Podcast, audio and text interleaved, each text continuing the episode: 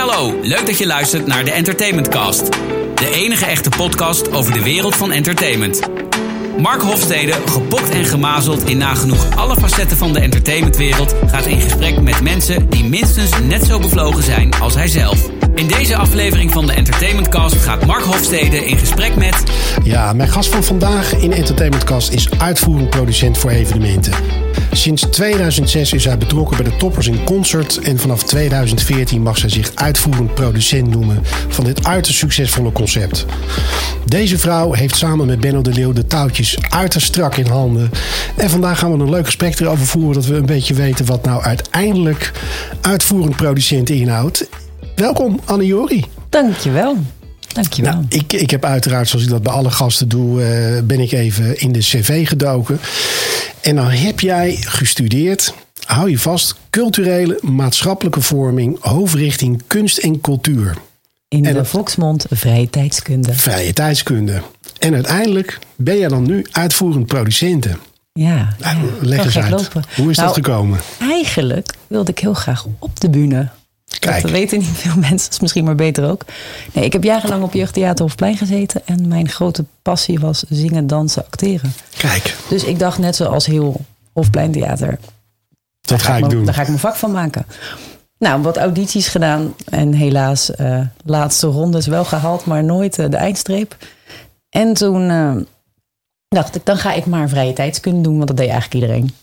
En toen bleek, wauw, achter de schermen is zoveel leuker dan voor de schermen. En eigenlijk uh, kwam ik ook achter dat je achter de schermen veel meer te zeggen hebt over wat er voor de schermen gebeurt. En dat als je voor de schermen bent, ofwel als artiest of als acteur, je maar gewoon moet volgen wat die mensen achter die schermen roepen. En dat bleek eigenlijk dat ik dat veel leuker vond. Dus ja. uh, de tranen die hebben gevloeid van ik mag niet uh, voor de schermen, uh, dat was eigenlijk niet nodig geweest. Want ik ben heel blij dat mijn pad die kant is opgegaan. En hoe ben je daar uiteindelijk ingerold? Nou, ik heb. Um, ik deed mijn. Ja, ik zat in mijn laatste jaar van mijn studie en toen moest ik natuurlijk een baan gaan zoeken. En ik woonde toen in Rotterdam en ik zag een, uh, een sollicitatie bij Sjaak Senf. Oh, kijk. En ja, daar ben ik begonnen. En daar uh, moest ik op zaterdagochtend een sollicitatie doen. In het altijd gezellige Maasluis Ma was het toch? Maasland, ja. Of Maasland, ja. Van oké, okay, en daar zat uh, een hele grote, indrukwekkende man. En die zei: uh, Ja, je hebt eigenlijk uh, geen ervaring. Je komt net van school. Maar volgens mij heb je ons bloed. Dus kom maar. Oh ja, je moet wel een auto hebben. dat zei hij ook. en toen ben ik bij, eigenlijk bij de NTK en Jacques Senf begonnen. En zo leerde ik uiteindelijk Rocket kennen. Ja. En daar heb ik aangeklopt. En die zeiden, nou je mag bij ons best bij ons komen werken, maar dan moet je wel freelancer worden. Dacht ik, freelancer, wat is dat? En uh, toen ging ik vanuit Rotterdam, waar ik toen woonde, in mijn uh, autootje, perikistje, wat ik moest kopen voor, uh, voor Senval, ging ik elke keer heen en weer naar Zalbommel. Ja. En daar ben ik eigenlijk blijven plakken en heb ik het vak geleerd. Van. Benno en Peter. En dan, dan, dan kom je daar aan, 2006 was dat? Ja, ja. Het, wat volgens mij sowieso al een, een mooi jaar was. Want de toppers is in 2004. Ja, 2005 was de eerste. Ja, dat was, ja. Dat was het jaar waarin uh, uh, Symfonica Rosso, eerste jaar. Ja. Uh, daarna Groots met een zachte G. Ja. De toppers vanaf 2005. Dat waren echt wel voor het eerst de grote, echte Nederlandse producties. En dan kom je binnen en dan ben je een van de producentjes in het begin, als je binnenkomt. Ja, letterlijk productieassistent. Ik keek mijn ogen uit. Ik zat op een kantoor, inderdaad, in Zalbommel. En uh, ik had geen idee. Ik had echt geen idee. Ik, ik wist wat uh, theater en daar kwam ik echt uit. En daar, daar, daar lag mijn hart ook. Maar entertainment op die manier. Nee, echt geen idee. En ik moet wel zeggen, bij Jacques Venf weet ik wel. Ik heb bij de eerste toppers in de zaal gezeten. Ja. Want uh, Senef en Rocket, die hebben een goede werkrelatie. Ja. Dus ik mocht toen mee. Nou, dat was wel, ja, bizar. En uh, toen opeens zat ik er zelf. En uh, ben ik letterlijk onder de vleugels van Peter Habrink en Ben de Leeuw gekropen. Ja. En heb ik echt letterlijk alles daar ter plekke maar geleerd. En ik, mijn eerste, natuurlijk alle shows voor Frans Bauer. En, en Toppers was daar ook een grote productie van. En uh, Gitta Kupers, die deed toen productieleiding. Ja. En Patrick de Jong, die, uh, die deed uh, samen de show. En ik ben maar gewoon gaan doen. Ja.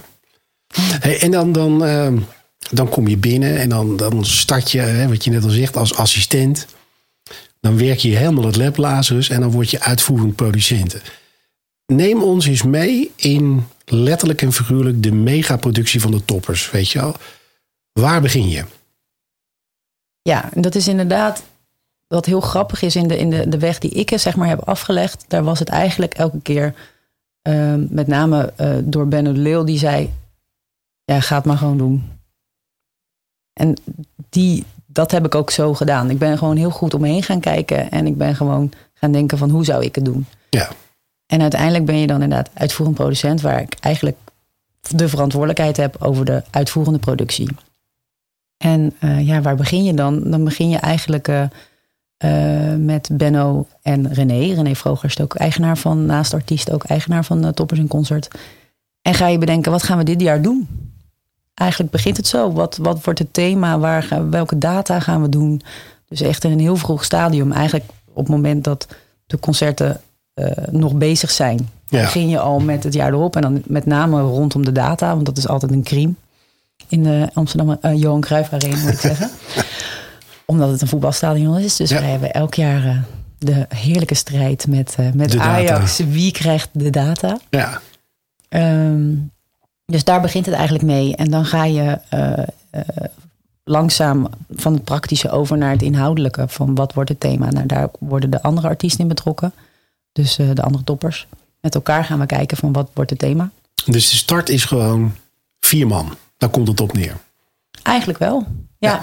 Nou ja, de vier toppers, eh, zes dan. De, de vier toppers en Ja. dan... eh, of drie toppers moet ik zeggen. Nee, vier. Hoe hebben we er nou tegenwoordig? drie toppers. En, eh, en Benno en ik. Ja. Dat is eigenlijk zo... Je begint eh, eh, met hun echt aan de keukentafel. Letterlijk. Bij Ja. René thuis. Negen van de tien keer. En dan is het oké. ja, kunnen jullie allemaal... Want dat is vaak het vreselijkste. De agenda's natuurlijk. Eh, en als die eh, basis is gelegd en we weten wa- wat voor thema het gaat worden, ja, dan eh, gaan zij allemaal terug naar hun andere werkzaamheden en dan gaan Benno en ik aan de slag. En wat is dan de eerstvolgende stap die je neemt als er een datum is en er is een thema? Ehm, dan ga je, eh, denk ik, wat dan komt is de uitingen, dus de, de key visual. En, eh, en hoe gaan we het naar buiten brengen?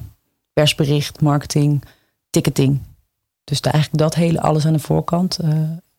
Benno heeft altijd heel erg in zijn hoofd de volgorde die hij wil lopen. Ondertussen weet ik die ook, eh, zit hij ook aardig met mij erin gebakken. Ja, precies. Eh, eh, het bommetje droppen zoals we altijd doen. Dus alles in de juiste volgorde. Op het juiste moment moet de website om. Op het juiste moment moet, de, moet de mailing naar alle fans eruit. En dat moet allemaal tegelijk en dat moet allemaal kloppen. En daarom doen Benno en ik dat ook eigenlijk gewoon met z'n tweetjes. Ja. Dan weer bij hem aan de keukentafel.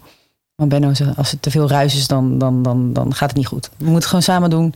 En we moeten het doen zoals ik het in mijn hoofd heb. Zoals hij het in zijn hoofd heeft.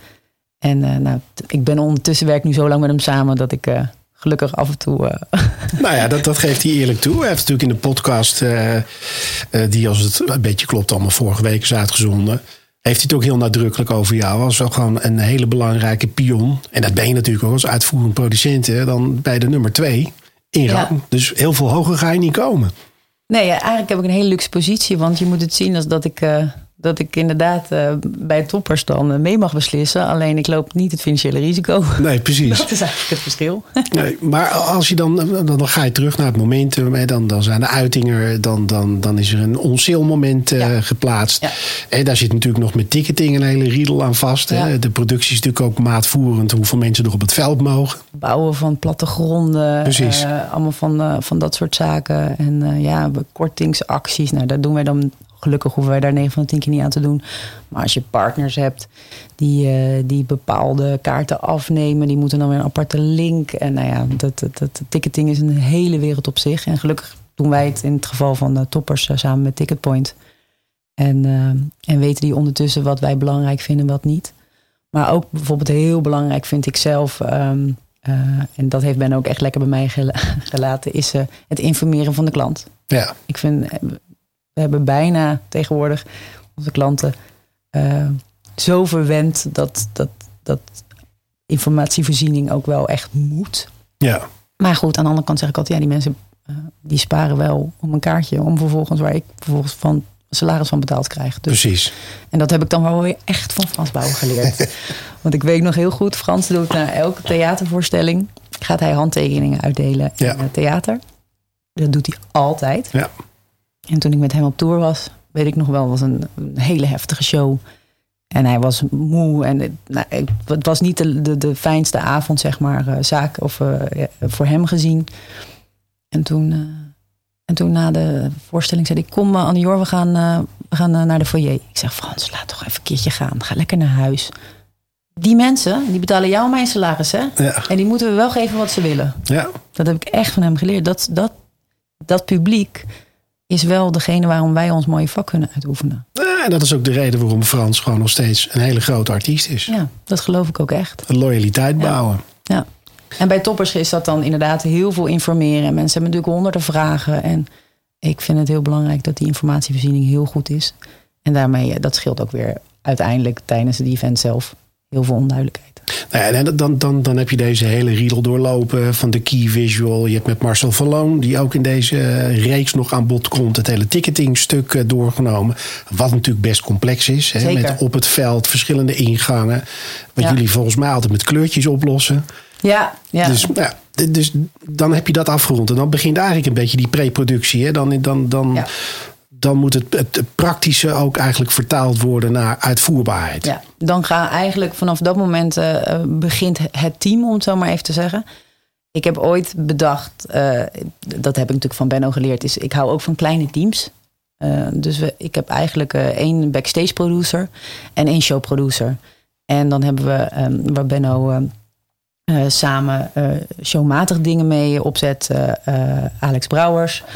En dan hebben we nog heel veel disciplines omheen, maar die ook heel hard werken. Maar dat is even de kern waar we dan vanaf dat moment mee beginnen. Dus er gewoon één iemand voor backstage productie en één iemand voor show. En wat ik daar heel fijn aan vind is, ehm, als je ons belt en je weet het antwoord niet, dan is het binnen vijf minuten heb je het antwoord wel. In Ja. plaats van dat je door een hele molen moet. En, eh, en in principe dus weet de showproducer weet ook alles van de backstage producer en vice versa. Alleen die heeft dan wel de verantwoordelijkheid over zijn of haar winkeltje. Dus de piramide die is beperkt bij de toppers. Heel klein. Ja, die is echt heel klein. Maar dat betekent in zekere zin wel dat je heel veel verantwoordelijkheid bij die twee collega's neerlegt. Zeker. Ja, die, zijn, die, die werken zich ook echt eh, drie slagen in de ronde. Maar ja, dat, ik ben ook van mening als je verantwoordelijkheid, je ergens verantwoordelijk over voelt, dan, eh, dan werk je ook harder. Maar over verantwoordelijkheid gesproken. Want dan is er een, de bekende call die wij allemaal moeten maken. De deuren gaan open. Ja, dat is mijn En- favoriete momentje. Dat is het mooiste moment wat er is. En dan krijg je in jullie geval 70.000 gasten. Ja, ja. Wat doet dat met jou? Dat is heel heftig. Maar dat is altijd heftig achteraf. Ja, Op het moment zelf eigenlijk niet. Nou, ik bedoel, ik heb altijd nog steeds klamme handjes als ik het stadion open. Dat is ook echt een moment. Want in principe zit mijn werk er dan op. totdat het fout gaat. Totdat het fout gaat. Sowieso ben ik heel erg van mening. ehm, ik wil klaar met produceren zijn voordat ik de venue inga. Dat is Ja. heel erg een ding zoals ik werk. Omdat ik dan het idee heb dat ik eh, de ruimte en de vrijheid heb om ad hoc dingen op te pakken. Ik moet niet nog dingen moet doen als ik op locatie ben. Ja, Dat gaat niet altijd, maar dat is wel echt mijn streven. En dat verwacht, verlang ik ook van mijn team. Omdat ik denk dat, ja, dat je dan veel meer. eh, eh, je, moet, je kan je beter vervelen op locatie dan dat je nog een heel lang to-do-lijstje hebt.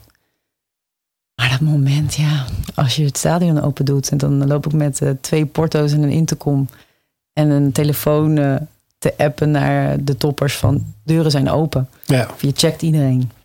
En dan wacht je een paar minuutjes en dan zie je ze inderdaad binnenrennen. ja, Ja, dat is, dat is magisch. ja. Maar ook vanaf dat moment moet ik het stokje overgeven aan eh, al die professionals eh, die dan aan de slag gaan. Ze hebben natuurlijk al, de meeste hebben, heel veel hebben al hun werk geleverd, maar vanaf dat moment kan ik echt niks meer doen. Moeten ze het echt zelf doen. Ja, Of precies. Fout, wat we ook, eh, wat we ook wel eens mee hebben gemaakt. Maar ja, dat, ehm, daar heb je dan ook ruimte voor in je hoofd om dat te doen. Ja. Hey, en dan, dan heel even terugkomen naar die, die hele kleine piramide die uh, de, de toppers met zich meebrengt. Ik voel heel erg wat je zegt, weet je al, hou het team compact, dan blijft het overzichtelijk, dan leg je wel meer verantwoordelijkheid bij derde neer. Maar zoom eens in op het toppersconcept. Want dat is best wel een complex concept. Iedereen eh, doet dat van ja, we doen een paar liedjes en klaar. Maar dat, dat, dat is het absoluut niet. Nee. Neem ons daar eens in mee. Weet je al, want het is, het is, het is dusdanig gedetailleerd wat jullie doen. Dat dat niet iets is wat je in een week opzet. Nee, het is, uh, het is dat verlangen ook, moet ik zeggen, René Vroger en Benno de Leeuw ook wel echt van, van mij en eigenlijk van ons allemaal. Zij zijn zelf zo gedetailleerd, ondanks dat het niet zo lijkt. Ik bedoel, uh, uh, inderdaad, wat je zegt is heel grappig. Het, het, het, het, beeld over toppers is dat het plat en makkelijk is. En. plat wil niet makkelijk zijn, hè? Nee, nee, zeker niet. uh, dat het plat en makkelijk is, dat, is, nog, dat is dubbel. Uh, maar overal is over nagedacht. Ja. Een, een, mooi voorbeeld, ik heb daar ook zoveel in geleerd, is dat Toppers bestaat natuurlijk uit medleys. En eh, dat doet Marcel Schimschijmer, doet dat samen met, met René Vroger allemaal knippen, om het zo maar even te zeggen. De toon is daar belangrijk voor. En dat is niet zozeer voor de toppers die het moeten zingen. Maar het is een meezingfeest. Ja, precies. Dus de toon moet zo zijn. Dat, iedereen erin kan, kan participeren. man of vrouw. Ja. Uh, maar ook de stukjes tekst die je mee moet zingen. Maar bijvoorbeeld op de schermen zien we de teksten. Nou, vroeger voor, deden we echt serieus. Elk liedje heeft dan verschillende eigenaren, zeg maar, qua tekst natuurlijk. Nou, daar hoef ik jou niks over ja. uit te leggen. En dan deed ik dus een, een, een, nummer bestaat, medley bestaat meestal uit zes nummers. En een nummer heeft zes vaders, om het zo maar even te zeggen, op het gebied van tekst alleen al. En dan ging ik die allemaal met een fax aanschrijven of we hun tekst mochten laten zien. Ja. Nou, dat, uh, dat was veel werk, maar goed, prima. En dan kreeg je akkoord of niet. Hoofdpijndossier, Anne-Jori. Ja. Hoofdpijndossier. Kan ik me iets meer voorstellen.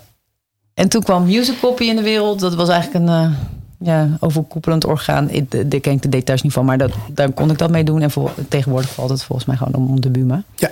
Ja, en, uh, maar dat, je kan niet zomaar teksten laten zien. Nee. En, dat, dat, en maar die teksten moeten ook nog eens wel echt kloppen. Want we laten ze zien, dus er mogen ja. geen spelfouten in zitten. Nou, dat valt dan allemaal onder de showproducer. En zo heeft elk onderdeel van de show is over nagedacht. Ja. Ik weet nog wel dat ooit een van de eerste... Of, uh, um, een van de carnavalsnummers, een paard in de gang. En ik, weet, ik zie nog de, de toppers, inclusief René, echt zuchten van Benno, come on, doe eens normaal met je. Er staat een paard in de gang. Dat, welke kant gaan we nou weer op? En ja, ik ben niet, ben niet echt van de inhoud, dus ik luisterde stilzwijgend de kennisgeving toe. aan. Ja. en ik dacht ook een beetje wat die toppers zei. Ik denk, jezus, moeten we nou... Ik, ik, kom van boven de rivier. Ik denk, moeten we nou carnaval gaan vieren? dat is echt in de beginjaren. En ik weet nog dat het nummer werd ingezet. En Benno die appte mij. Kijk even naar de tweede ring. Ja. En er werd er gewoon Polonaise gelopen op de tweede ring. Ja. Toen dacht ik, oh vuilak. Je hebt gewoon gelijk. Maar ja, dat, dat, dat maakt het gewoon tot een uniek concept. Want bedenk het maar jaar op jaar op jaar. Ja, ja. Nou ja, dat is inderdaad... De, dan krijg je, je je overtreffende trap. Wat je toch wil, de opening. Dat is een soort ding geworden dat, dat elk jaar weer... Eigenlijk in de, de periode van we zinnen het thema... Uh, zit daar gelijk aan vast. Ja, maar wat gaan we dan met de opening doen? Uh, de ode aan. En dat is heel grappig om te merken. Is dat je zo'n vaste fanbase hebt opgebouwd in de afgelopen 15 jaar. Dat als je daar een keer iets uitlaat. Dat ik dan ook gewoon Ja. allemaal klachtenbrieven krijg van... waarom zat de ode dit jaar niet in? Of Ja. waarom zat de wals met die niet in? Dan denk ik, jongens, serieus? Valt dat op? Maar dat valt wel op. En dus ja, mensen willen gewoon heel graag herkenning. En eh, Dat is ook natuurlijk de kracht van het concept, hè? feest der herkenning. Dat is het ook, ja. Hetzelfde als jij naar, wel, eh, of naar een artiest gaat, eh, wil je niet zijn nieuwe album horen. Ja. Naar een concert, ja, dat mag best een paar liedjes van. Maar het moet, ook- je wil ook gewoon dat nummer horen wat, eh, wat je van A tot Z kan meezingen. Klopt. Ja. En dat is denk ik gewoon heel erg goed aan het concept. En het is een, ja, het klinkt super corny, maar het is wel echt waar. Het maakt op die avond niet uit Nee. of je advocaat bent of putjeschepper.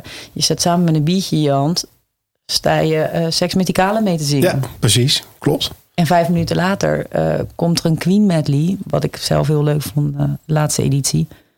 Waar we met een uh, 30-koppig koor en een operazangeres een Queen medley zaten doen. Ja. En die diversiteit, dat vind ik echt heel tof. En gelukkig mag ik daar ook af en toe als... Ik val precies tussen de generaties in. af en toe mag roepen van... oh, dat zou tof zijn als die erin zit. Ik weet nog ooit Clouseau, nou dat is wel voor mij. Jeugdsentiment. Oh, wat was ik? Koen en Chris. Ja, ik weet nog heel goed dat René tegen mij zei. Oh ja, nou oké, okay, dat idee. En zei hij, Anna, als bel Koen even. Ik zeg, Koen? Als in Koen Motors? Moet ik die bellen? Ja, hier heb je zijn nummer. Ik zeg, ja, maar dat is Koen Motors. Hij zegt, ja, nou en? Ik ben toch René Vroger? Ik zeg, ja, maar, ja, dat, dat, dat, telt niet. Ik zeg, maar dit is Koen Wouters van Clouseau. Ja. En ik was echt helemaal van, wow. Ja, dat is heel leuk dat ik daar dan... Uh, af en toe uh, over mee mag denken. hey, maar dan, dan hebben we dat moment gehad. Dan geef jij de queue deuren open. Ja. Dan, dan komen er 70.000 mensen binnenwandelen. Wat meer is dan dat er tijdens een uitverkocht huis van Ajax binnen kunnen komen. Ja. Hoeveel mensen heb jij nodig om die 70.000 mensen een leuke avond te bezorgen? Hoe groot is die toppersproductie? Ik denk als je. Als je uiteindelijk de steward, tot aan de stewards Ja, en echt iedereen en, en, en het buitengebied. eh, want dat, ja, je, je, je verplaatst een stad, om het zo maar even te zeggen. Zit je, zit je zeker aan de 700, 7 à 800 mensen Ja. die op dat moment aan het werk zijn. Ja, En dan hebben we het over beveiligers, dan hebben we het over showcrew, alles. dansers. Mensen, mensen van de catering, eh, mensen inderdaad alles backstage, dus echt show gerelateerd. Maar ook eh, eh, de EHBO, eh, schoonmakers, eh, noem maar op. En dat is heel grappig als je het vergelijkt, een arena-productie met bijvoorbeeld een theaterproductie of al zelfs een Ahoy-productie. Ehm, bij de arena gaat het op een gegeven moment voor mij, met name op het moment dat ik de venue echt inkom, gaat het bij mij eigenlijk bijna niet meer om de show. Dat moet echt goed staan. Maar gaat het bij mij om alles eromheen. De aansturing van de mensen. Nou ja, en heel erg eh, eh, het publiek. Wij hebben ook nog bij Toppers eh, sinds een paar jaar de fanzone. Ja. En dat is stiekem gewoon een festival geworden, wat, wat vanaf twee uur open gaat. Dus voor mij is eigenlijk om, om, om, om nou, rond 11 gaan de eerste mensen vertrekken Ja. van huis huis. En dan begint het voor mij. Ik vind echt dat op het moment dat een bezoeker vertrekt vanuit huis, totdat hij s'avonds in zijn bed stapt, dan is zit mijn werk er eigenlijk pas op. Ja. Het is niet alleen maar showtje draaien en dan eh, zoek het uit. Want ook de dingen die helaas fout kunnen gaan of de nare verhalen, ja, dat zit hem vaak in het venijnste de minder staart. Klopt, Dus dat is ook zo. Iedereen feestend eh, van we hebben een topshow gedraaid, dat is hartstikke fijn. Maar vervolgens moeten ze aan de kant omdat met gierende man een ambulance er voorbij moet. Ja. En dat, eh, dat vind ik heel belangrijk. Dat vind ik ook heel belangrijk voor met het team. Pas als iedereen weg is, mogen wij proosten dat het goed gegaan is. Ja. En als je dan kijkt naar jouw team, hè, want eh, we hadden het net al benoemd dat je een, een heel klein piramidetje vormt. Eh, ik kan mij voorstellen met 70.000 mensen dat er echt een, een peloton aan beveiligers nodig is op allerlei eh, niveaus. Hoe zorg jij ervoor dat die mensen eh, gastheer zijn voor die 70.000 mensen? Ja. Natuurlijk, het- wat je net al zegt, weet je, het is van de advocaat tot de bouwvakker. Weet je, het, het gaat door alle geledingen heen. Ik heb altijd bij evenementen het gevoel, weet je al, eh, het zijn de ambassadeurs. Die, die laten Ja, jou, eh, jouw gasten binnen. Hoe, hoe gaan jullie daarmee om? Nou, beveiliging is met name in de, inderdaad in de Johan Cruijff Arena een, een, een hot topic. Veiligheid is gewoon heel belangrijk. En het is, ik vergeet nooit meer toen ik voor de eerste keer eindverantwoordelijk was. eh, en ik zat eh, op mijn productiekantoor en eh, nou, we hadden show gedraaid. En nou, het was de eerste keer dat ik een soort van verantwoordelijk was. Dus ik had geen productieleider of uitvoerend producent boven me. En toen kwam de projectmanager vanuit de Arena, Marielle Hollander, die dat al 300.000 jaar doet. En die zei, nou, doen we even de debrief. Ik zeg, oh, debrief? Ja, Nou, we hebben Zoveel reanimaties. 100 uitzettingen, waarvan, eh, of nee, ja, 100 uitzettingen, waarvan twee aanhoudingen, eh, eh, weet ik veel, eh, 60 eh, ambulancegevallen, waarvan, of eh, EHBO-gevallen ernstig, waarvan drie vervoerd, één hersenbloeding, één mishandeling van een man bij zijn vrouw. En ik zat echt, nou, mijn mond kon niet verder Ja. openvallen. Dat is heftig, hè? En ik zo, is dat gebeurd vanavond? Ja, En toen zei ze, ja, maar Anne, je hebt een stad binnen, hè? ja. Je moet dus, en allemaal op, op, op elkaar geplakt, zeg maar. En bij elkaar. En er zit alcohol in. Is niet zo, ze zei, dit was een rustige avond hoor. ja. Is een rustige avond. Ik ken niemand eh, die, Nee. die op één avond een mishandeling en hersenbloeding. En, en vanaf dat moment ben ik me gaan realiseren: oh ja, wacht even, we stoppen wel heel veel mensen bij elkaar. Hey, en en blijft, blijft dat plakken bij jou? Als je dan d- daadwerkelijk na afloop eh, de debrief hebt, neem je dat mee je bed in? Mm, de, de spanning wel. Ik ben altijd, ik ben wel, eh, ik, ik vind, ehm, eh, dat heb ik wel echt moeten leren. Ja, Ik heb daar wel op een gegeven moment ook een beetje last van gehad. Dat ik echt, echt in het voortraject echt dacht, oh, die, al die, die 65, 70.000 mensen zijn Ja. mijn verantwoordelijkheid. ja Vond ik heel spannend. Daar kan ik nu ondertussen wel iets beter mee omgaan. En dat heeft ook met ervaring te maken. zeker. Ik weet nog wel de eerste keer dat ehm, er iemand eh, is overleden naar aanleiding van een concert waar ik ben. Nou, niet naar aanleiding van het concert, dat zou niet goed zijn, maar die eh, eh, een hartaanval kreeg en moest vervoerd worden en het helaas niet heeft gehaald. Of ja, iemand, allemaal nare- narigheden, zou ik verder niet over uitweiden, maar wat dat de eerste keer maakt heel veel impact. Ja, En de tweede keer weet je alweer beter hoe je moet handelen. Dus Ja. het is ook wel, het is heel maf, maar het is ook wel dat je op een gegeven moment denkt, ja, dit gebeurt. En ik weet, part of the job. Ik weet niet hoe ik moet. eh, maar in het begin was het, heb je het gevoel, het is jouw schuld. Ja, Maar ik weet ooit in de arena heeft iemand een paar heel lang geleden, die is, is, is helaas overleden. Dat had niks met eh, de situatie te maken. Maar de meneer had gewoon een zwak hart en helaas gebeurde het daar. Maar wij hebben jaren daarna zijn familie uitgenodigd. op die datum. Ja. Nee, op die datum wilden ze heel graag even op dat plekje komen. Ah, om, eh, Ja. En dat was natuurlijk altijd weer tijdens toppers. Ja. Nou ja, als je daar een kleine bijdrage bij kan doen, dan is dat, eh, dan is dat heel mooi. Maar ja, ik, eh, ik, ik heb er wel in het begin echt wel veel last van gehad. Nou, dat snap ik. Ik, ik. ik kan me dat nog heel goed herinneren. De eerste keer dat ik grote shows draaide. Dat ik dat zo heftig vond. Ja. Omdat, kijk, weet je, het publiek komt binnenlopen en die zien alleen maar de leuke dingen. Hè? Die hebben een gezellige avond gehad. En die hebben geen idee Nee, wat er achter de schermen gebeurt. nee. En je moet ook, het belangrijke is ook, ehm, voor je team en voor alle mensen die voor jou werken, moet je ook niet, moet je dat, je moet het echt voor jezelf houden. Ja, Ehm, en ik weet eh, eh, in de 2017 met de aanslagen bij de concerten van Ariana Grande. ja. Waar was dat? Engeland hè? Manchester. Manchester, ja. Ja. Toen zaten wij, eh, wij hadden die week show. Dus toen werd natuurlijk opeens de arena en moest ik ergens gesprekken gaan voeren. En hoe gaan we hiermee om? Eh, maar ja, dat kan ik niet delen. Mijn angst, Nee. dat kan je op dat moment niet delen met je team. Of veel breder. Want ja, we, we kunnen niet met z'n allen daar een beetje bang gaan zitten zijn. Nee, klopt. Dus dat hou je voor jezelf en naar de buitenwereld. eh. maar ja, goed, als ik dan s'avonds in mijn bedje lig, denk ik, jeetje, Ja. dit is heftig. Hey, en, en ons vak, eh, dat weten misschien niet heel veel mensen, maar als je kijkt naar de, het cijfer wat, wat stress met zich meebrengt, dan, dan is dat wat jij doet, staat op nummer twee van meest stressvolle beroepen. Op één staat eh, Jan Militair Ja, en daarnaast staat Anne Jori. ja. Hoe, hoe ga je daarmee om? We hadden het net al over het feit van eh, het publiek ziet alleen maar de leuke dingen, maar er gebeuren natuurlijk ook dingen die niet leuk zijn. nee. En die stress krijg je eigenlijk al vanaf het moment dat je 's ochtends wakker wordt. Ja. En weet, om 11 uur gaan wij buiten de eerste mensen ontvangen. Ja.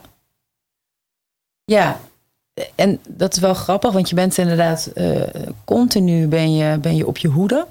Eh, mensen die mij goed kennen, met wie lang werken, die weten ook op bepaalde momenten eh, gaat bij ons ook het productiekantoor dicht. Moet je ook niet in het kantoor komen. Omdat ik echt niet, dan ben ik niet zozeer, maar dan ben ik gewoon echt geconcentreerd. Gefocust. Ja. Ik ben ook een uitvoerend producent. Je hebt, iedereen doet het op zijn eigen manier. Ik loop ook niet rond. Ik heb mijn ogen en mijn oren waar ik wil op dat moment. En ik heb mijn intercom en mijn portofoons. En eh, op het moment als het even een beetje rustig is, ga ik wel even sfeer proeven. Maar ik heb mensen die van mij de sfeer proeven. En dan zeg ik, hoe was dat? Omdat ja, ik wil echt vanuit de control room, mijn productiekantoor, Ja. willen kunnen schakelen. En als ik, eh, ja, even, nou, je weet het, als je even van het productiekantoor naar de Koninklijke Loge wil lopen om daar wat te vragen, dan ben je drie dagen onderweg. Dus ik, ik wil het liefst niet lopen. Voor, voor de beeldvorming. Hoeveel stappen maak jij tijdens een toppersdag? Nou, dus niet zoveel. Want Nee? ik- nee, omdat het- in de beginjaren wel, maar nu de laatste jaren valt het eigenlijk wel mee. Omdat ik, ik heb zulke ontzettend goede professionals om me heen die, die het zijn. En die moeten het doen. Ja, Dus ik vind het belangrijk. Ik ben voor hun, hun, hun, hun schouder om uit te huilen, om, hun, hun, hun, om tegen te vloeken, om vragen te stellen, om, om onzekerheid te uiten. Dat ben ik. ja. En zij moeten het doen. Want eigenlijk, als je kijkt, ik kan geen onderdeel, kan ik. Goed, ik ben geen specialist. Er praat hier een heel bescheiden iemand. Nee, maar het is wel echt waar. Want, maar wat ik wel kan, is mensen zorgen dat ze de beste versie van hunzelf worden. Dat Ja. vind ik heel belangrijk. En dat vind ik heel tof. Als En is een belangrijke eigenschap voor een uitvoerend producent. Ja, Vind ik. Ja, nou, dat, dat, dat vind ik ook leuks, laat ik Ja. het zo zeggen. Vergeet, eh, vergeet nooit meer een mooi verhaal. eh, Milou Los, die is nu sinds een paar jaar showproducer eh, bij Toppers. Echt, echt een super, super, super vrouw, super wijf zou ik zeggen. En die, die is een stuk jonger dan ik. En die, die, die ging, ik vroeg, die kende die via een andere, ander bedrijf, Fuse, waar zij als stagiair begonnen was. Ik zeg, wil jij Toppers doen, showproductie? Nee, joh, nee. Nou, dat weet ik niet hoor. En, en ik zeg, joh, kom maar. We gaan het gewoon proberen. Ik ga iedereen, eh, je gaat iedereen ontmoeten en we gaan het wel zien. Ik help je. En ja, die, die, die, het eerste jaar, dat is echt pittig. Want je moet met de band en je moet met de toppers zelf. Nou, dat zijn allemaal mensen met een redelijk gebruik, gebruiksaanwijzing. Ze zijn hartstikke lief, maar ze hebben wel een gebruiksaanwijzing. En eh, toen hadden we het eerste jaar, hadden we, was dat ook, hadden we de eh, all-time favorites eh, eh, medley. Dus alle eh, oude garden, zeg maar, in, in, de, in, de, in de pauze. All Stars medley, dat was het. Old Stars. Dus met Imke Marina en uh. Koos Albers zijn, zijn laatste optreden. Dat, waren, dat zijn ook allemaal pittige mensen. Die, die hebben ook wel zoiets. Je bent nood op een zang. dus, dus, dus een lieve kleine Miloetje, die liep, liep daar met, met Imka en met iedereen. En, allemaal. en toen hadden we de shows gehad. En toen, dan doen we altijd, als we helemaal klaar zijn en de afbouw en iedereen is naar huis. En die, de jongens zijn nog de laatste ring aan het weghalen. En dan gaan we altijd even lekker in de catering zitten. Met een broodje kroket en cola. Ja. Dikke, dikke cola. En dan... eh, eh, en toen op een gegeven moment zei ze...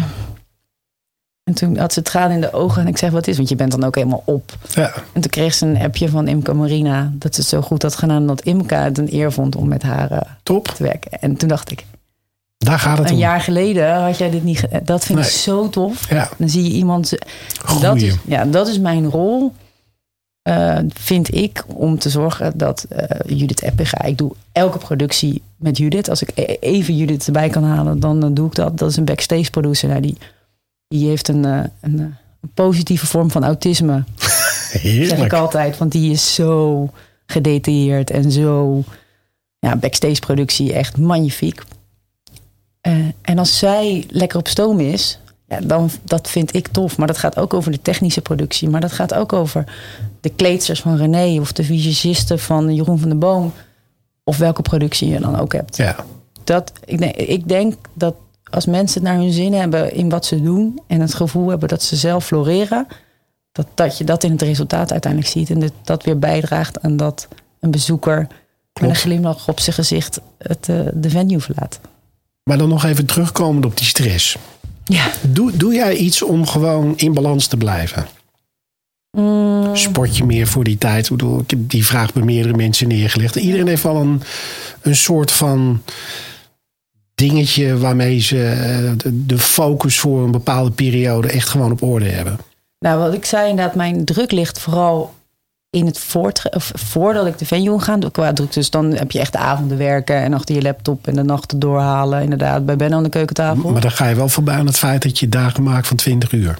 Ja, maar op locatie zelf heb ik dat niet zo. En je probeert natuurlijk, probeer je wel gewoon eh, lekker te blijven sporten en, eh, en eh, goed te blijven eten. En, nou, ik rook nu niet meer, maar oh, avond, ik ben ook niet meer, maar ik kan me herinneren, nou, eh, avond, dat, dat is natuurlijk ook niet echt bevorderlijk voor, eh, voor een mens. Dus, ehm, ik ben wel op een gegeven moment. eh, dat is niet iets waar ik me voor schaam of zo. Heb ik wel een coach ook. Ja? Omdat ik. gewoon dat. Ja, toen was ik ook nog echt wel veel jonger. En ik dacht. oh, ik, ik vond het echt heel spannend. De verantwoordelijkheid eigenlijk over het publiek. Die, Ja. die massaliteit. En die heeft me wel een paar handige trucjes gegeven. Van. eh, ik weet nog wel dat zij ooit zei. Nou, eh, stel je maar voor dat de krant op de mat valt. En daar staat op. eh Johan Cruijff Arena stort in. schuld Anne Jurie Hegge. Dus ik begon te lachen. Ik zeg, wat een gek voorbeeld. Zeg ze, ja, maar dat gebeurt in jouw hoofd. Klopt. En door dat soort trucjes is dat wel, is dat wel veranderd. Nou, dat is een mooi antwoord op de vraag. Je bent ook heel bewust bezig geweest om daar een balans in aan te brengen. Ja, Dat is gewoon en, supergoed. Ja, en, ik, en aan de ene kant af en toe is het eh reet irritant om die verantwoordelijkheid te voelen. En aan de andere kant kan het ook niet anders. Omdat je, Nee. en, ik, en moet ik ook echt bij zeggen.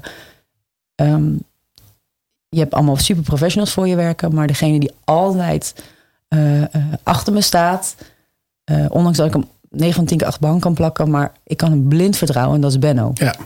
Kijk, ik weet nog wel dat ik ooit op een gegeven moment een. eh, eh, dat was in de loop der jaren. Dat is nu natuurlijk allemaal echt netjes eh, op orde. Maar ja, je moet alles leren. Dat ik dacht, nou, misschien moet ik een keer een calamiteitenplan schrijven. Je, hebt, Ja. dat- je hebt dat ding van de arena wel. Maar ik dacht eigenlijk, hoe zit dat dan met alles backstage? En ik vind het best een ding. Dus ik met, met hulp van security en arena een calamiteitenplan gaan schrijven. Dus, maar goed, daar staat Benno natuurlijk wel in vernoemd. Dus ik had tegen hem gezegd, hier, dit moet je... Ja, dat ga ik niet lezen hoor. Gadver, dat, eh, ik, ik stap in de auto en ben weg. Ik zeg, nee, dat kan niet. dus ik heb hem opgesloten op productiekantoor. Ik zeg, lezen dat ding? Ja. En ze zeiden, ja, nou, dit is wel, toch wel fijn. Oké. ja. En ehm, ik weet dat welke beslissing ik ook neem... Dat die achter je Ja, staat. we hebben natuurlijk ooit het verhaal gehad dat het scherm... eh, Oh, dat was wel een heel spannend moment. Dat een van de vier schermen eh, ermee stopte tijdens de show. En eh, dan, dan denk je, nou, eh, nou dan doe je het met drie schermen. Maar daardoor zag een heel groot deel van het publiek het niet. En de teksten dus ook niet. En wat gaan mensen dan... Dan denk je, nou ja, dan kijken ze toch gewoon live. Maar ja, dan zie je het natuurlijk minder goed. Want ja, het is gewoon enorm groot, eh, de arena. Dus mensen worden onrustig. Mensen worden vervelend. Mensen hebben al een bakkie op. Mensen gaan naar voren lopen. Dus het heeft heel veel consequenties dat één zo'n scherm het niet doet. Ja. Maar wat ga je doen? We zaten halverwege de show. Nou, en Benno zei, joh, doe maar wat jij denkt dat het beste is. En toen heb ik samen met eh, eh, technisch productie en arena hebben besloten om in een vol stadion met een hoogwerker naar binnen te rijden. En gewoon het scherm te gaan maken waar 65.000 mensen bij stonden. Cool. Ja, dat was achteraf, denk ik ook. Supercool. Zo cool. Ja. En het is gelukt. En op het moment dat Sammy van Frontline was het volgens mij.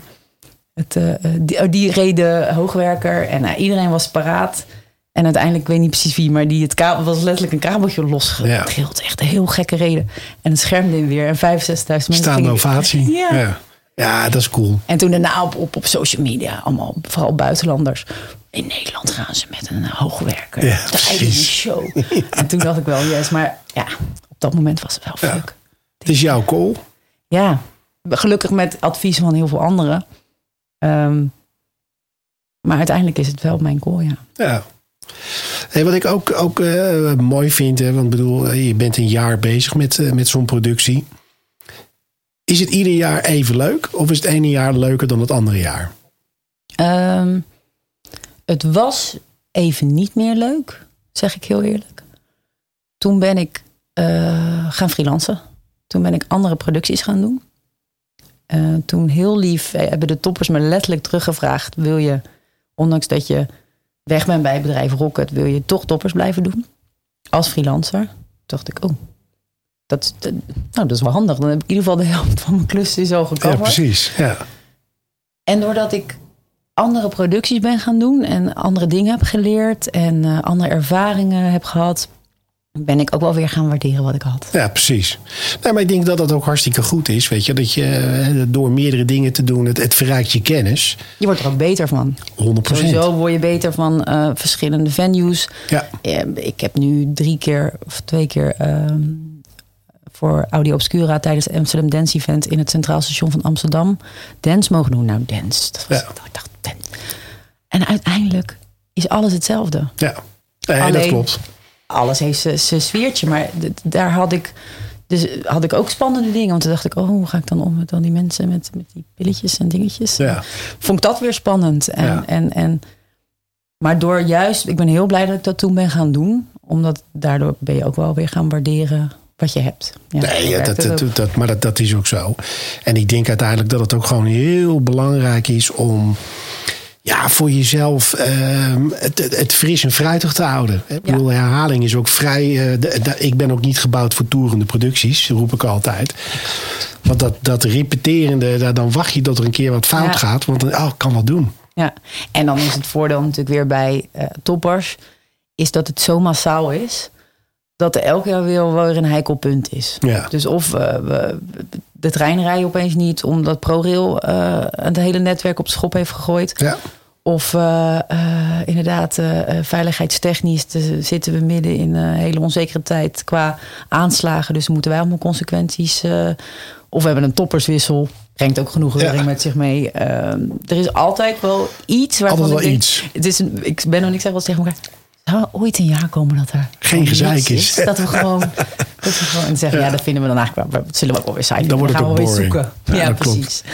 Hey, onlosmakelijk aan deze podcast verbonden is er ook altijd eh, de, de vraag uit het magische apparaat wat ik hier heb. Henk, toch? Heet? Henk, ja, Henk de virtuele assistent. Ik kon geen slechtere naam bedenken. Ehm, roepen ze een getal tussen de 1 en de 6. Vijf. Oeh. Wat was je grootste blunder? Oeh, Oeh. heb je even? Ja. nou, ik, ik vraag hem, want wat, ik- wat ik eh, heel erg gemerkt heb. eh, je hebt een deel van ons vak die praat het liefst alleen maar over de dingen die ze heel goed doen. En op het moment dat je dan deze vraag stelt, komt er eigenlijk bijna altijd een prachtig verhaal uit. Dus ik denk, die moet ik ook gewoon bij jou zien te vangen. Ja. Jeetje. Ik zit natuurlijk nu even naar een smeuig, eh, verhaal. eh, Het, maar het kan ook iets heel doms zijn. Weet je, ik heb bijvoorbeeld ook eh, iemand gehad die zei van... Ja, ik had alles tot in de puntjes verzorgd. En het enige waar ik gewoon een zware, slechte prestatie heb geleverd... was bij de catering. Die was gewoon vergeten om na te denken... wanneer komt wie binnen. Dus van de catering aantallen klopt helemaal niks. Dus het, het, het kan het meest... Nee, dat, dat zijn vaak inderdaad heel erg verschillende, in verschillende soorten. Dat ik inderdaad zo vaak iets. Een, eh, een, eh, een, eh, met name in het beginjaren Excel voor Ja. jullie niet doorhalen, niet doortrekken. En opeens heb je 300 meer eters. Dat je denkt, hè? Nee, dat soort, dat soort suffige dingen. Ehm, maar ook inderdaad, ja, dat is dan allemaal, omdat je nu catering zegt, weet ik nog dat we inderdaad, wij wilden ook graag met toppers een keer zo'n crewfoto. Ja. Vonden we zo leuk, dat deed iedereen, maar bij toppers waren het er zoveel. En toen zei ik, nou, voor dit jaar gaan we het echt doen.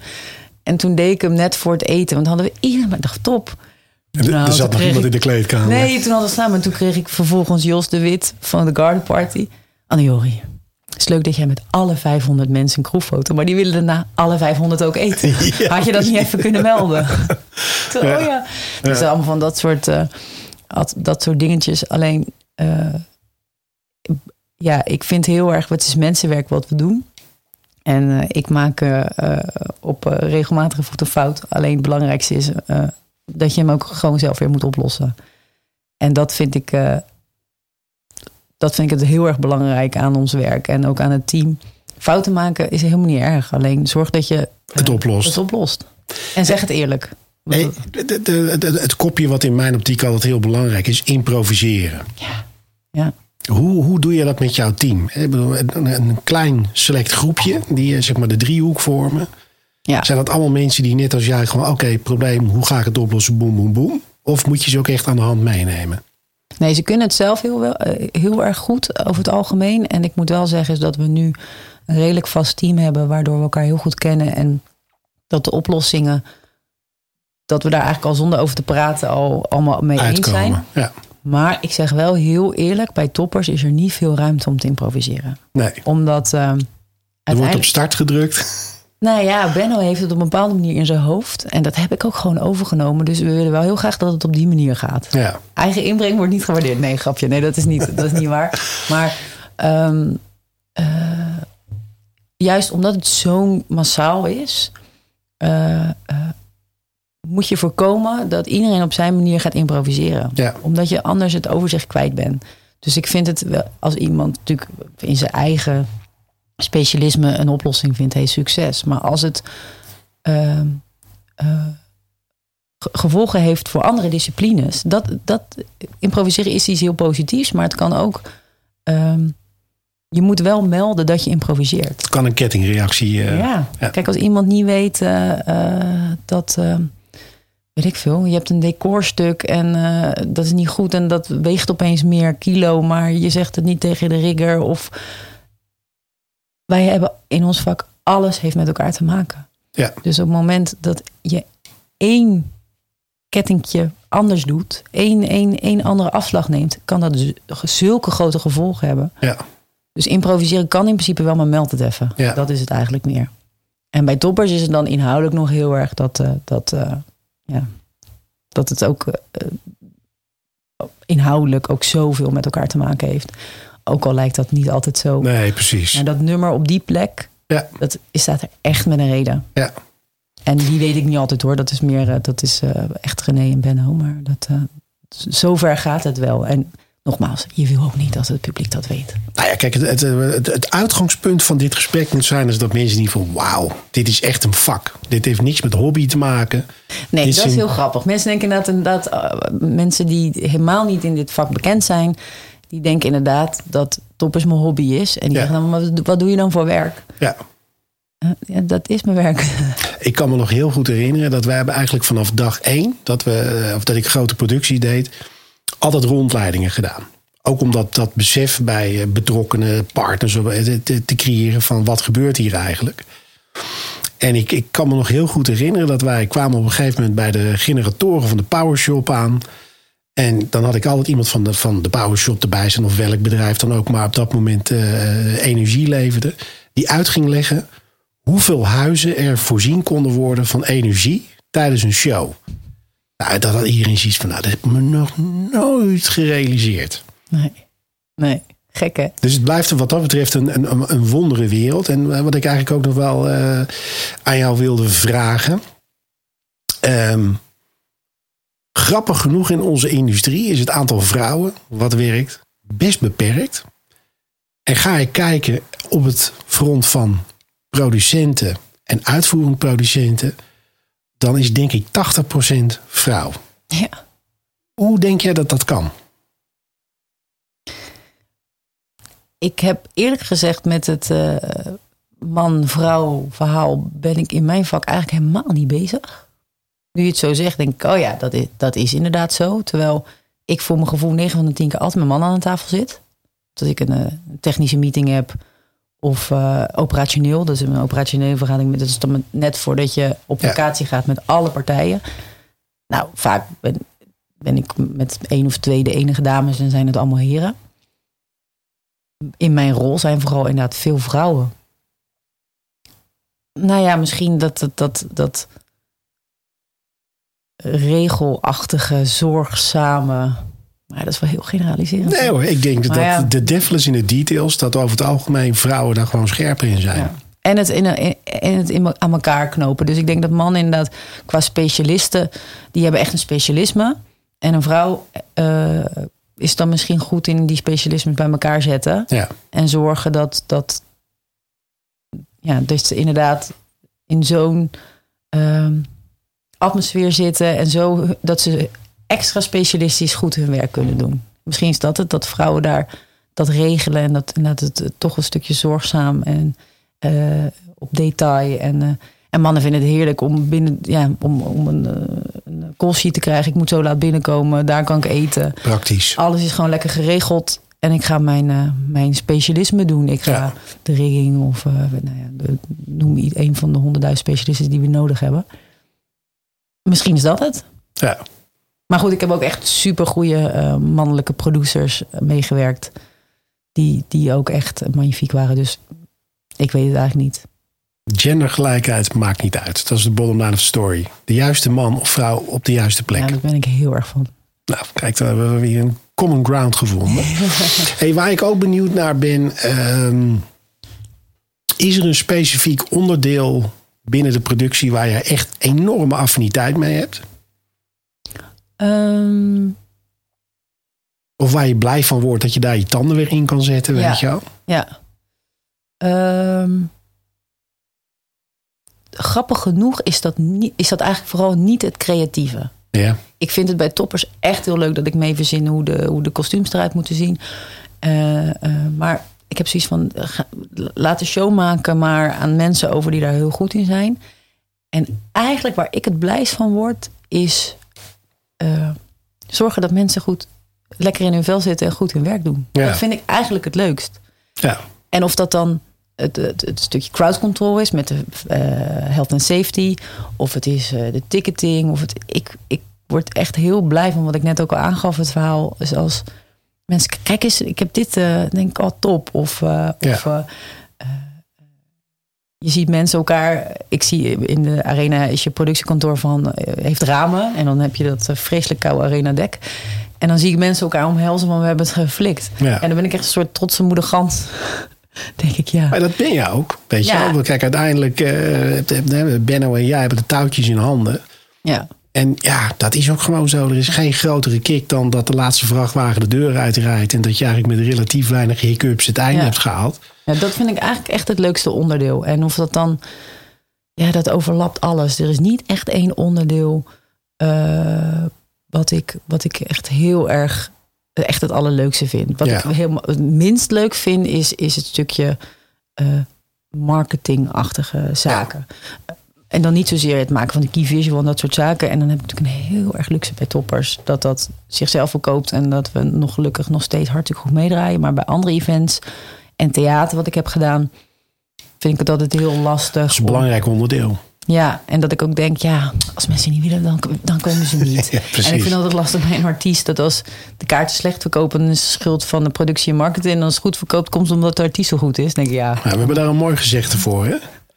In de muziekindustrie heb ik op vrij jonge leeftijd uh, geleerd. Uh, een, een, hit heeft vele vader en een flop is een wees. Oh, mooi. Ja, nou, dat is en dat is natuurlijk bij producties ook zo. Ik, ik, ik, dat is wel grappig, want ik heb natuurlijk Marcel van Loon ook uh, te gast gehad. Die voor jullie de ticketing doet. En ik heb ooit in mijn verleden de eerste Symfonica Rosso de verkoop gedaan via Ticketpoint. En toen klapte na drie minuten alle servers eruit. Nou, dan merk je ook wel It's Lonely at the Top. Dat, Ja. dat gold natuurlijk in zekere zin heel erg voor Marcel. Maar ik, wat ik dan altijd leuk vind, hoe lossen mensen het op? Exact, exact. Dus bedoel, een, een, het is en blijft mensenwerk. En een, en een computer kan ook een vastlopen krijgen. Dat vind ik altijd wel mooi om te zien hoe uh, oplossingsgericht uh, de mensen in onze branche zijn. Um, wat ik ook nog aan jou wilde vragen, want we zitten natuurlijk nog steeds midden in corona. Ja. Jij bent ook een van die vele ZZP'ers in de, in de Ja. keten. Er is geen, uh, geen december-toppers geweest Nee. omwille van corona. Wat was voor jou de impact van een jaartje corona? Um, dat ik um, eigenlijk met name uh, pri privé. Dat je, dat je, uh, je bent zo gewend in de afgelopen uh, 15 jaar doe ik nu dit werk. Um, in een bepaald stramien. En opeens word je een soort van uit het stramien geflikkerd. Ja. En, um, en wat ik heel fijn vind aan ons vak is dat het projectmatig is. Ja. Dat, de, ik denk dat heel veel mensen dat met me eens zullen zijn. Wat er ook gebeurt, we hebben op die datum show. Maar wat er ook gebeurt, de dag daarna is het ook klaar. Ja. Heerlijk. Ik zou echt heel, heel veel moeite hebben weer. En dit, we zitten nu nog in, het heeft geen einddatum. Nee. Als je nu tegen mij zegt, oké, okay, we gaan nog uh, een jaar, afschuwelijk, maar nu nog een jaar door. Maar op 1 februari 22, niks meer aan de hand. Alles Ja. weer gewoon. Dan denk ik, nou, dan weet ik waar ik naartoe werk. En het, het, het, het doelloze en het, uh, dat, dat is wel heel lastig. Ja. En we hadden het er al even over dat daar inderdaad burn-outs mee gepaard zijn. Echt, thank god, uh, heb ik dat allemaal niet. Ik heb ook gelukkig gewoon werk. Ik mag heel fijn het Songfestival doen, wat natuurlijk gewoon voortgang heeft, in welke vorm dan Ja. ook. Het is een hele rare manier van produceren, maar hey, ik heb in ieder geval lekker werk en uh, ook wat mooie dingen in het vooruitzicht. En ik heb wat dingen nog voor Benno mogen doen, dus ik mag echt niet klagen. Alleen, ja, je, je weet niet waar je naar kijkt. Je, Nee. je hebt geen, en dat is, dat is, dat heeft eigenlijk denk ik de meeste impact gehad. Ja. Dat ik opeens dacht, oh ja, ja ik heb eigenlijk niet zo heel veel pensioen. Nee. Normaal dacht ik, joh, ik ga gewoon heel hard werken. En als het niet meer gaat, dan zien we het wel. Uh, en nu opeens dacht ik, oeh, nee, dat heb ik inderdaad. Ja, daar, daar leef ik nu van. Ja. Maar Is dat dan niet iets waar we gewoon ooit als branches naar moeten kijken? Hè? Ik bedoel, ik heb natuurlijk meerdere mensen te gast gehad die als ZZP'er hun werk doen. Die echt jarenlang braaf veel belasting betaald hebben over de centen die ze verdiend hebben. En Ja. voel jij je dan min of meer ook een beetje in de kou gelaten door de overheid? Dat je ineens een stempel krijgt van, eh, joh, als je mazzel hebt krijg je 1500 euro. En als je pech hebt krijg je niks. Nou, eerlijk gezegd niet, omdat ik heel erg, maar zo ben ik ook wel heel erg opgevoed. Ik vind ook heel erg, is bij wat de verhalen die ik hoorde. En nogmaals, je kent het verhaal erachter niet, maar als ik dan heel even platgeslagen dat zo mag zeggen, dat ik bij sommige mensen dacht, nou, je had ook wat opzij kunnen zetten van die enorme daggages die je vraagt. Zeker? Ik vind dat ook bij sommige eh, eh, mensen waarvan ik dat hoor, denk ik, nou, hoe kan je nou? Dat, dat vind ik gewoon dom. Dat snap ik niet. Ehm, en zo ben ik ook opgevoed. Je zorgt voor jezelf. En ik ben ook heel erg van, ik denk de overheid, dan denk ik ook, ja, het is toch gewoon gratis geld wat we krijgen. Ja. Alleen, ehm, ik denk dat we als ZZP'ers wel een beetje hulp nodig hebben. Nog niet eens zozeer in, in geld, maar wel in hoe los je dat op. En met name, we kunnen nu iedereen geld geven. Alleen, misschien moeten we gaan kijken is dat deze mensen in mijn leeftijd, half 30, half 40, ehm, die hebben straks geen pensioen meer. Nee. Dus misschien moeten we daar nu al een plannetje voor gaan maken. Van, niet dat we ze dan een bak met geld moeten. Ja, heel fijn, maar ik denk niet dat dat gebeurt, een bak met geld. Maar wel, help die mensen. Daar zou ik behoefte aan hebben. Van hoe, Ja. hoe kan ik dat nou gewoon doen? Ik ben al zoveel jaren mee bezig van hoe, hoe, hoe moet dat dan? En elke keer gaat dat elke keer op de lange baan. En nu komt dat heel erg opeens. Komt dat heel erg aan de orde. Dat je denkt, ja, ik ben daar uit dat potje ben ik nu aan het leven. Maar zou het dan niet relevant zijn om, een- om een collectief te hebben die de ZZP'ers daarin ondersteunt? Nou ja, die, zijn, die, die, die initiatieven zijn natuurlijk nu gekomen. Ehm, ontzettend eh, eh, petje af voor, voor al die mensen die daar tijd in stoppen. Alleen misschien is het inderdaad een idee om, om niet naar alleen nu kijken van hoe kan je nu eh, je huur betalen. Wat natuurlijk heel belangrijk is. Alleen ik ga ervan uit dat mensen dat nu wel gecoverd hebben. Ja. Maar hoe doen we dat over een paar jaar? En hoe zorg je ervoor dat nieuwe freelancers eh, dat misschien iets beter geregeld Ja, hebben dan wij precies. allemaal? Nou ja, ik moet zeggen, ik, de, ikzelf en de aantal mensen om me heen, die hebben het prima geregeld. Alleen nu en straks als ik 65 ben, ja, dan is er denk ik niet eens meer een AOW. Of 67, ik weet het niet. Oude maar- weet je denk ik wel, maar ja, pensioen is toch ook wel heel fijn.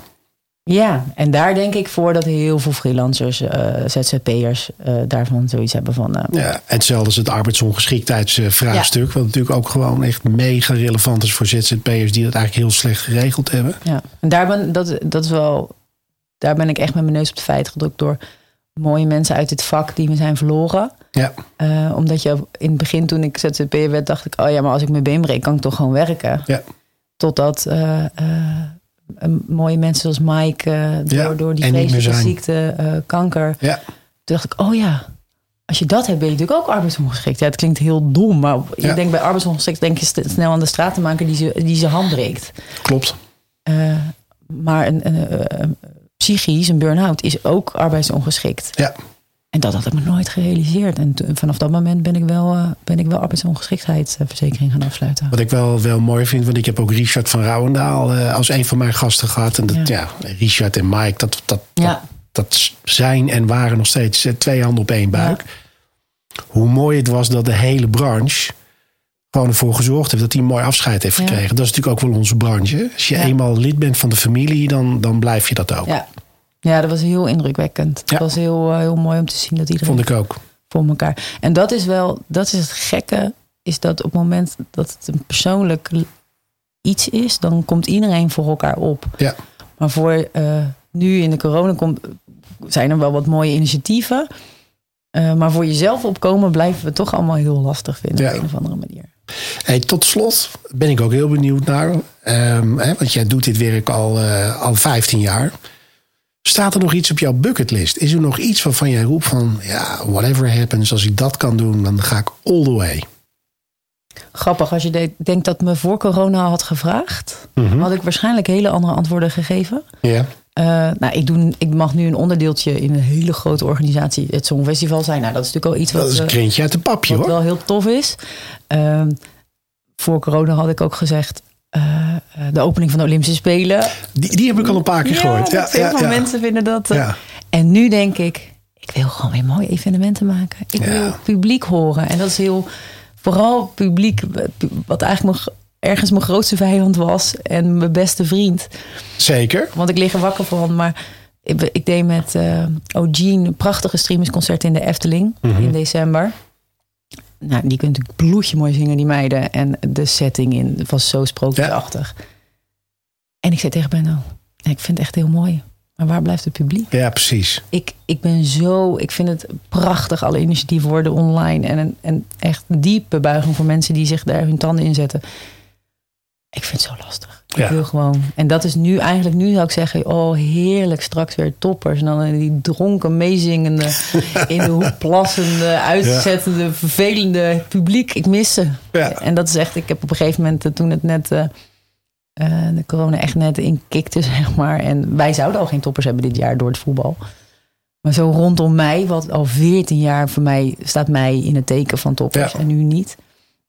En toen zette ik een filmpje eh, op de sociale media van volgens mij een, concert van een artiest. Ik weet even niet meer welke. Maar het publiek, gewoon de inlooptape was een, eh, gewoon Bohemian Rhapsody. En 50.000 man gaan dat zingen. Dus er Ja. was geen artiest. En, toen dat, en dat heb ik toen opgezet. En heel veel mensen uit eh, collega's. Die zeiden, ja, uiteindelijk draait het daarom. Ja. Met alle respect voor de artiesten. Want het is loeihard werken. En dat vergissen mensen zich ook vaak wel in. Hoe bijvoorbeeld een toppers, hoe zwaar dat is om dat te draaien als artiest zijnde. Maar uiteindelijk doen we het voor die mensen. Ja. D- dat dat is. En, en dat mis ik echt. Dat, gevoel, dat kippenvelgevoel van als je zoveel mensen samen uit hun dak hoort gaan.